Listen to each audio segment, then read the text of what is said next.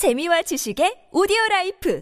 팟빵 안녕하세요. 군사돋보기입니다. 아무래도 유럽 대륙을 상대로 우리 대한민국의 무기 수출이 엄청난 대박을 터뜨릴 것이라는 예상이 현실로 이어질 것 같습니다. 폴란드에서는 올해만 21조 원의 한국 무기를 도입하기로 계약했고 벌써 그중 FA-50PL 전투기 48대를 구매하는 대가인 4조 원 중 1조 2천억 원 가량의 선수금을 지급해 도입을 서두르고 있는데요. 그런데 K2PL 전차를 820대나 도입하는 폴란드 외에도 노르웨이, 에스토니아 등 여러 유럽 국가들이 한국 무기에 대한 관심을 드러내는 가운데 최근에는 유럽 국가들 중 나토 회원국들이 도입 도입하기를 원하는 신형 전차 물량이 무려 8,000대에 달한다는 놀라운 정보를 담은 보고서가 나왔습니다. 당연히 우리 한국은 이 시장을 꽉 잡아야 하며 한국 외에도 수많은 방산 강국 업체들이 이에 도전하고 있습니다. 한국은 최근 유럽 전역은 물론 서방 세계 여러 국가에 있어 민주주의의 새로운 무기고로서 떠오르고 있는데 과연 여기서 승리해 어마어마한 수출 이익을 얻을 수 있을까요? 전문가는 아니지만 해당 분야의 정보를 조사 정리했습니다. 본의 아니게 틀린 부분이 있을 수 있다는 점 양해해 주시면 감사하겠습니다. 현지 시각 12월 10일 스페인의 방산 전문지인 디펜사 많은 유럽 각국들이 이번 우크라이나 러시아 전쟁을 통해 전쟁의 위협은 21세기인 오늘날에도 코앞에 닥친 위험이라는 것을 깨닫고 대규모로 전차 전력을 증강해 지상군의 역량을 강화시키려고 했다고 보도했습니다. 보도에서 인용한 바에 따르면 독일의 레오파르트 2 계열 제작사로 유명한 라인메탈의 내부 보고서에 따르면 앞으로 3년 후인 2035년까지 유럽의 여러 각국이 앞으로 필요로 하게 될 신규 전차 소요량을 모두 합할 경우 무려 500대에서 800대 정도지만 2035년 이후까지 고려할 경우 그 수량은 무려 5,000대에서 8,000대 육박할 할 것이라고 하는데요. 라인 메탈에서는 이 엄청나게 거대한 전차 수출 시장에서 유리한 입지를 점하기 위해 이와 관련된 사업 전략을 수립하는데 전력을 다하기로 했다고 합니다. 현재 노르웨이,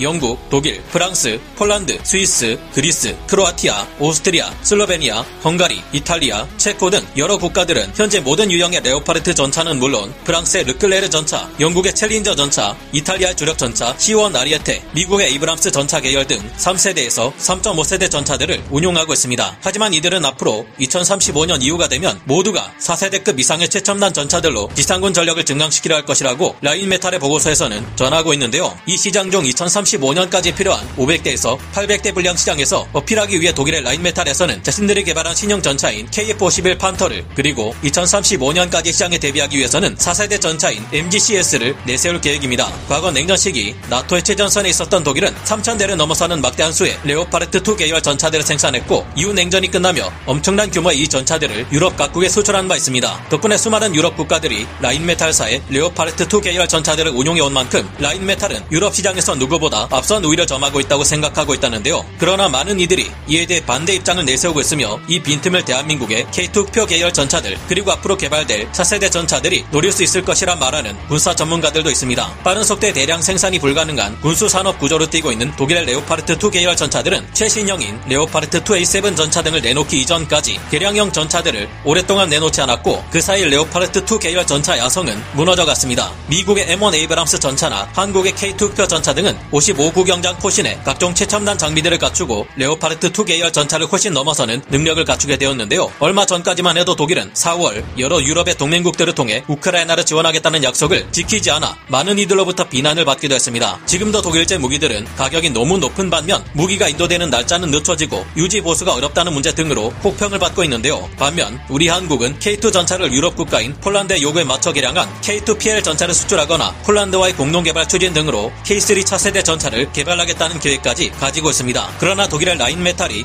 유럽에서 강력한 경쟁자인 것은 사실이며 미국에서도 새로운 차세대 전차로 에이브람스 X 전차 등을 내놓고 있어 우리나라도 이들을 뛰어넘기 위해 많은 노력을 해야 할 듯한데요. 부디 한국의 K2PL 전차가 유럽에서 확고한 나토 표준 전차로 자리 잡고 2035년까지 최대 8,000대에 이르는 신규 전차 소요 물량이 있어 많은 부분을 차지해 엄청난 수출 대박을 터뜨릴 수 있기를 기원해 봅니다. 오늘 군사 돋보기 여기서 마치고요. 다음 시간에 다시 돌아오겠습니다. 감사합니다. 영상을 재밌게 보셨다면 구독, 좋아요, 알림 설정 부탁드리겠습니다.